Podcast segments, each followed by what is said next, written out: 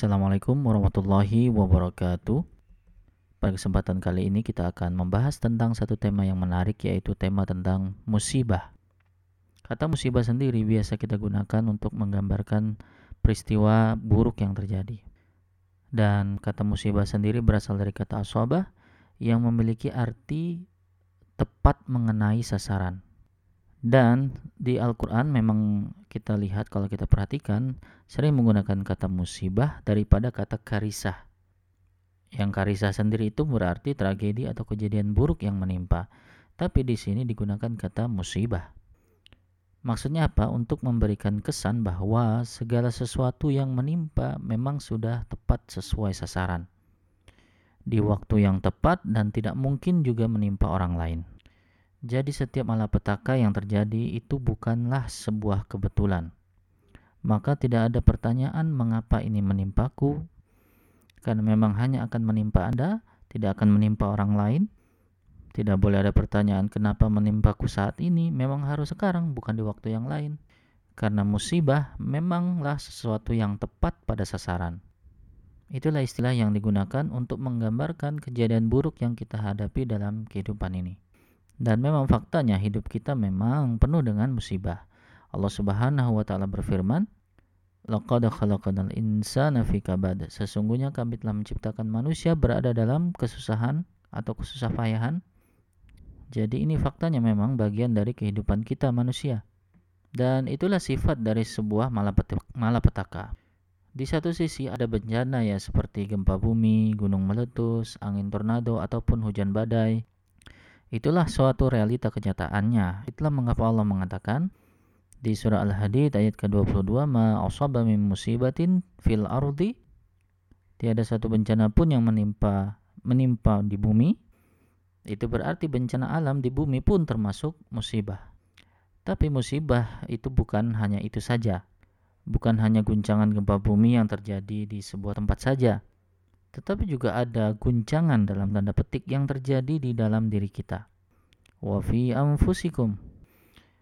Ardi wa fi anfusikum musibah juga yang terjadi dalam diri Anda.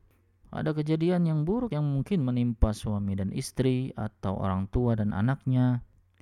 Atau ada juga seseorang yang terjebak dalam kondisi keluarga yang sulit. Ada juga orang yang terjebak dalam kondisi keuangan yang lagi sulit Ya, juga ada orang-orang yang terjebak dalam keadaan yang menyebabkan dirinya trauma. Jadi musibah ini juga bisa menimpa kesehatan secara fisik atau kesehatan jiwa. Jadi bisa berhubungan dengan banyak hal. Namun yang ingin saya soroti adalah di mana peran atau peran iman kita. Kita adalah orang yang beriman yang percaya kepada Allah Subhanahu wa taala. Dan kemampuan kita dalam menghadapi musibah dan bagaimana seharusnya orang yang beriman ketika menghadapi musibah. Kita perlu memahami dulu beberapa tahapan hubungan kita dengan Allah Subhanahu wa taala. Yang pertama yang ingin saya jelaskan kepada Anda bahwa Al-Qur'an itu sangat-sangat bijak. Al-Qur'an memisahkan dua jenis kejadian buruk yang mungkin menimpa. Ada kejadian yang tampak buruk yang terjadi di luar kendali Anda. Ketika hal itu terjadi, kita tidak bisa berbuat apa-apa Misalnya ketika terjebak dalam banjir dan bukan Anda yang menyebabkan itu terjadi. Atau mungkin Anda sedang liburan dan Anda tidak tahu banjir akan terjadi karena tidak ada laporan sebelumnya. Jadi situasi seperti itu bukan salah Anda, itu memang sudah direncanakan oleh Allah dan Anda tidak bisa berbuat apa-apa dan dan tidak bisa menghindarinya. Berbeda dengan yang sudah membaca beritanya terlebih dahulu misalnya bahwa mungkin sebelumnya Anda mendengar ada badai yang akan segera terjadi, silakan Anda mengevakuasi diri dari kota itu.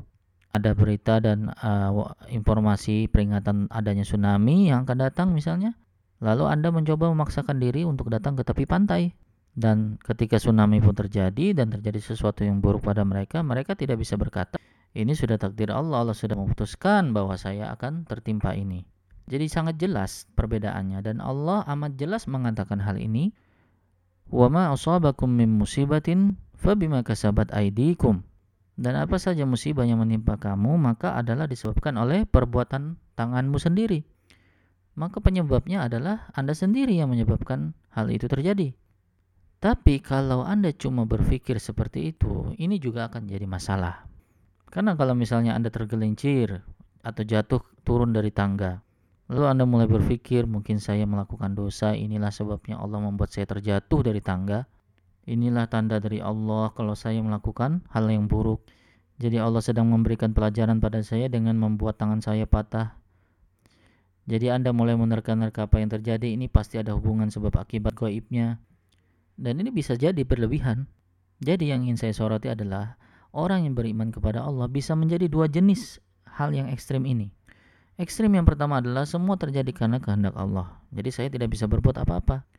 Apa pun yang terjadi, Anda tidak bisa menyalahkan saya, ini sudah takdir Allah. Ma asaba min musibatin illa biiznillah. Tidak ada suatu musibah pun yang menimpa seseorang kecuali dengan izin Allah. Jadi misalnya ada seorang murid yang tidak belajar ketika mau ujian dan dia pun tidak mengerjakan tugas-tugasnya dan akhirnya dia gagal, tidak lulus, lalu dikeluarkan dari sekolah. Lalu dia dengan gampang mengatakan saya harus apa, berbuat apa, ini sudah takdir Allah. Jadi mereka menyalahkan Allah. Itu satu ekstrim, ada jenis orang ekstrim lainnya. Dia menyalahkan apa pun pada dirinya. Ketika musibah terjadi, maka ia serta-merta menyalahkan dirinya. Allah melakukan ini padaku karena saya orang yang buruk misalnya. Dia sudah mulai berpikir seperti itu. Dan kadang-kadang juga ketika terjadi musibah ada orang yang mengatakan hal itu kepada kita. Kadang-kadang dari keluarga kita sendiri. Kamu tahu kenapa ini terjadi? Karena kamu anak perempuan yang tidak baik.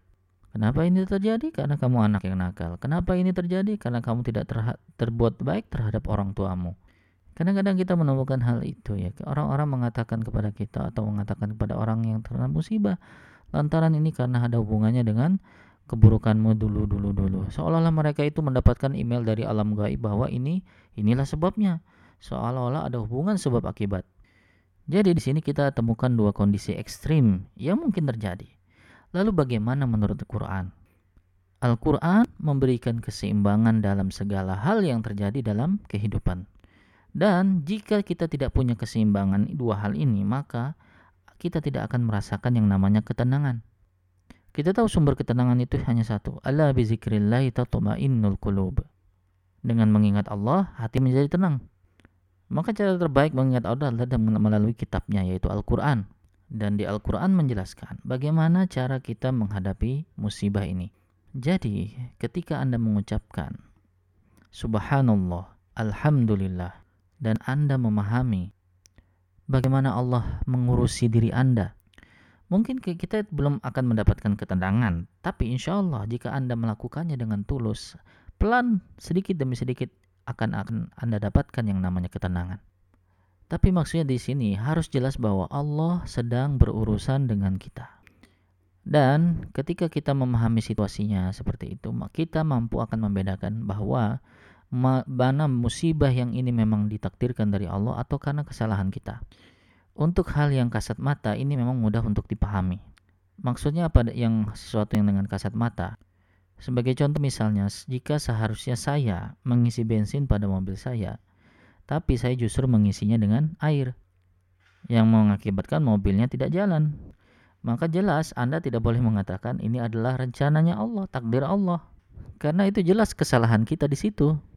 Atau apabila Anda biasa makan junk food atau biasa makan makanan yang cepat saji yang mengandung banyak kalori atau gula, Kemudian dokter mendiagnosa Anda menderita diabetes di umur 45 tahun misalnya. Maka Anda tidak adil rasanya kalau mengatakan ya Allah ini penyakit ini adalah ujian darimu karena takdir darimu. Bukan, itu adalah ujian karena nafsu makan Anda dulu. Karena pola makan Anda selama hidup Anda dulu. Karena pola makan Anda adalah makanan yang membuat penyakit, jadi jadilah penyakit. Jadi untuk masalah yang bisa dilihat secara fisik itu ada hubungan sebab akibatnya. Dan itu bisa kita pahami. Namun masalah yang tidak kasat mata, misalnya Anda tidak sholat, atau mungkin Anda kesiangan dan Anda tidak sholat subuh. Dan pada hari itu juga ada ada wawancara kerja. Dan wawancaranya pun tidak berjalan dengan baik. Mungkin Anda mulai berpikir ini pasti karena saya tidak sholat. Jawabannya adalah mungkin itu penyebabnya, tapi mungkin juga bukan dan tidak ada cara agar Anda mengetahuinya. Tidak ada cara apa pun, baik Anda maupun orang lain untuk mengetahuinya. Tapi ada hal yang mungkin bisa membantu Anda, yaitu hadis Qudsi, Ana inda zonna abdi bi.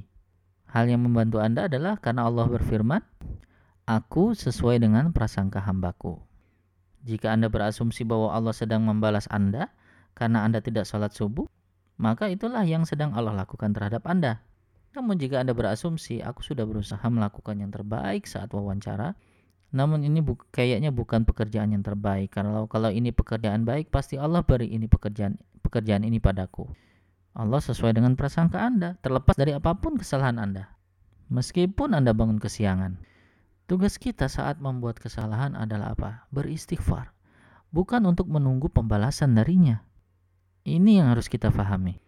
Tugas kita ini ketika mungkin ketika kita melakukan kesalahan, wah ini nanti ada balasan dari Allah nih. Bukan. Bukan itu yang Allah lakukan. Oleh karena itu Allah berfirman, "Wa ma asabakum min musibatin fabima kasabat aydikum." Apa pun musibah atau kesulitan yang Anda hadapi, sering kali itu adalah karena ulah Anda sendiri dengan tangan Anda sendiri. Karena sendiri Anda sendiri yang membuat masalah itu. Terkadang ada masalah yang disebabkan karena masalah spiritual juga karena perbuatan buruk kita. Misalnya, Anda terus-menerus berperilaku buruk terhadap orang tua Anda. Lalu ada hal buruk menimpa Anda, mana maka mungkin ini ada hubungannya. Lalu kalau masalahnya seperti ini, apa yang Allah katakan? Wa ya'fu an kasir.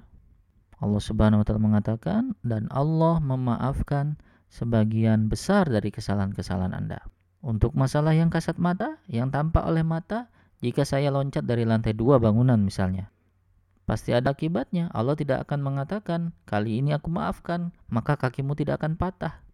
Yang seharusnya terjadi pasti akan terjadi. Kalau Anda taruh tangan di, tang di api, ya pasti terbakar. Tapi apabila yang menyangkut masalah spiritual, Allah berfirman, wa ya'fu an kasir. Saat Anda melakukan perbuatan dosa, Allah sebenarnya membiarkan dan dan tak langsung membalas saat itu juga.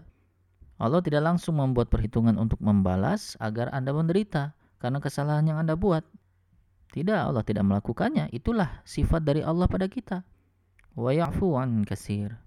Inilah yang harus kita serap dalam diri kita dan alasan mengapa saya membahas dulu masalah ini adalah karena salah satu masalah spiritual yang paling jahat yang setiap hari terjadi di umat ini adalah yang sering terjadi pada orang yang saling mencintai, orang tua, pasangan suami istri, kita terkadang mengucapkan hal yang paling buruk pada orang yang kita cintai.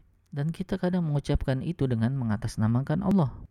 Nanti kamu dihukum Allah atas apa yang kamu lakukan. Akan ada kamu akan dapat balasannya dari dari untuk kamu itu atas yang kamu lakukan. Allah tidak akan memaafkanmu tuh. Kadang seorang ibu juga sering mengatakan itu pada anaknya, antara suami istri atau antar saudara. Seolah-olah Allah itu sebagai senjata yang bisa digunakan. Kalau Anda marah, maka Allah pun pasti juga marah gitu. Dan Anda menggunakan Allah untuk hal seperti itu. Perlu Anda ketahui itu bukan hak kita sama sekali. Maka akibatnya ketika seseorang mendengarkan mendengarkan perkataan itu terus-menerus, maka dia sendiri yang ingin menjauhkan diri dari Allah. Karena apa? Mereka mendengar dari orang terdekat mereka, dari orang tua mereka, dari orang yang mencintainya. Bayangkan seorang anak yang selalu mendengar hal ini dari uh, mulut ayah dan ibunya. Allah menghukummu, Allah menghukummu. Allah lagi marah, Allah lagi marah.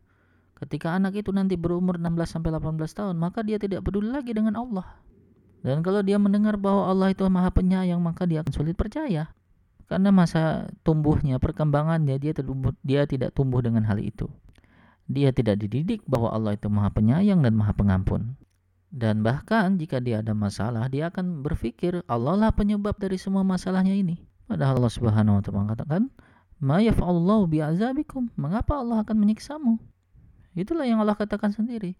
Jadi apa yang Anda pikir Allah senang menghukum Anda? Jadi apa yang terjadi kepada kebanyakan orang, mereka yang berada dalam kesulitan, apa yang mereka pikirkan? Mereka terus berpikir bahwa Allah sedang menghukumnya. Bahwa Allah lah yang menyebabkan kesulitan ini. Ada sebuah contoh kasus misalnya ketika Anda sudah merencanakan perjalanan ke sebuah tempat dan tiba-tiba Anda harus dilarikan ke rumah sakit karena penyakit yang Anda derita. Maka Anda meng, dalam pikiran Anda Anda harus membatalkan beberapa agenda. Tetapi seorang sahabat dari Anda mengatakan, "Tahukah kamu ini adalah tempat terbaik bagimu untuk saat ini?" Dan dia mulai berpikir, "Ya, betul. Memang seharusnya saya harus beristirahat." Jadi itu merupakan rencana rencana Allah. Sebaik-baik Anda merencanakan sesuatu, tetap yang terbaik adalah rencana Allah Subhanahu wa taala. Jadi kita harus memiliki rasa kedekatan dengan Allah sehingga saat dia merencanakan sesuatu, meskipun itu terasa menyakitkan, dia tidak melakukannya kecuali karena cinta kepada kita. Bahwa Allah mencintai hambanya. Dia mencintai apa yang terbaik untuk hambanya. Bahkan dia mencintai kita melebihi dari diri kita sendiri. Dia lebih peduli daripada diri kita sendiri. Dia menyediakan segalanya lebih dari yang kita bisa. Nah, di saat kita melupakan hal itu, maka petunjuknya, bimbingnya, bimbingannya pun akan hilang. Allah Subhanahu wa taala berfirman, "May yu'min billahi yahdi qalbah." Di surah yang sama di surah At-Taghabun, apa pun musibah yang menimpa Anda itu datangnya dari Allah atas izin Allah dan barang siapa yang percaya kepada Allah di saat sulit tersebut, di saat itu Anda punya iman dan hanya menyembahnya, tapi di saat sulit, saat itulah Anda mulai bertanya, Mengapa Allah melakukan ini ya kan? Di saat itulah Allah mengatakan ini. Wa may yu'min billahi. Barang siapa yang percaya kepada Allah. Di situasi normal mungkin kita akan merasakan rahman Allah bahwa Allah pengasih maha penyayang. Tapi apakah Anda benar-benar merasakannya di saat situasi yang sangat sulit? Maka keyakinan kita kepada Allah yang maha penyayang tadi diuji pada saat kondisi sulit. Maka jika Anda percaya kepada Allah pada saat kondisi sulit itu, bahwa Allah itu maha baik, Allah yang terbaik seperti yang dia jelaskan kepada Anda. Di saat seperti itu, lalu apa hadiah dari Allah untuk kita? Inilah kesimpulan kita pada tema hari ini. Apa yang akan Allah berikan kepada Anda? Kita banyak menginginkan banyak hal. Kita menginginkan banyak hal. Saya ingin sehat, saya ingin sembuh, saya ingin pekerjaan atau berpenghasilan, saya ingin uang, saya ingin kondisi keluarga yang lebih baik, saya ingin jalan keluar. Ada yang butuh jalan keluar, saya ingin orang lain berhenti menyakiti saya, berhenti membicarakan saya.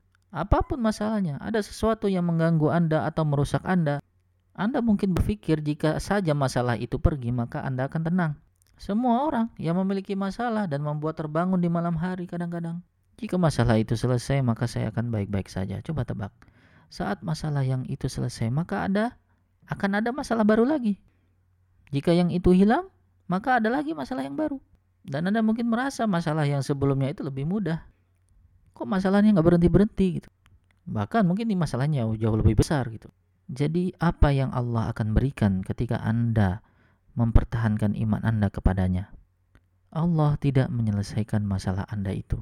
Dalam hidup ini, masalah tidak akan pernah hilang. Jika caranya seperti itu, masalah akan hilang. Masalahnya Nabi Yakub pasti lebih cepat hilang daripada kita. Nabi Yakub, seandainya masalah tidak akan muncul karena kita orang yang beriman, maka ibunda Maryam salamun alaiha tidak akan pernah punya masalah.